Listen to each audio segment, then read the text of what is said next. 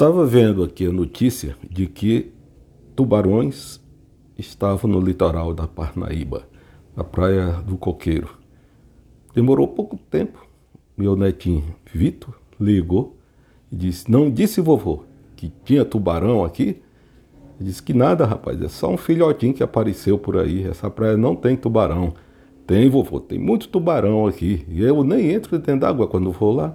Digo, não, rapaz, isso é bobagem, isso é, isso é besteira. Ele disse, não, tem tubarão sim, dos grandes. E tá bom, vovô vai dar um jeito de acabar com esses tubarão aí em Parnaíba. Estava brincando com ele. Aí ele disse, tá bom, vovô, okay, como é que nós vamos fazer isso? Aqui eu tenho uma faca aqui, que o meu pai usa para churrasco. Digo, essa faca do seu pai, ela só corta carne, ela não corta peixe. É faca exclusiva de cortar carne, porque ele não faz churrasco de peixe, só faz churrasco de carne. E a faca aprendeu a só cortar peixe. E tubarão é peixe, então não adianta levar faca. Vovô vai levar um arpão, vai comprar um arpão e nós vamos caçar esse tubarão, esse tubarão grande aí que você disse que tem, viu? E ele ficou contente, ele disse, ah, vovô vem matar o tubarão.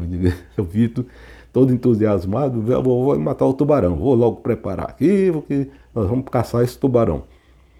Aí eu, para não ficar incutindo muito ele com essa questão de tubarão, disse, não, Vitor, esse tubarão já nem existe mais, rapaz. Isso aí, sabe o que que me contaram?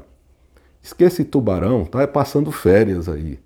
Diz que viram ele, esse tubarão saiu do mar, pegou uma bicicleta e foi comprar camarão lá naquele, naquela rotatória onde nós compramos camarão aquele dia que com um chapéu na cabeça pedalando a bicicleta. Já pensou um tubarão desse? Tubarão é tubarão turista, rapaz. ah, vovô, então vamos largar esse tubarão de mão. Esse tubarão não vale nada. Isso é tubarão moleque. Vitor é danado.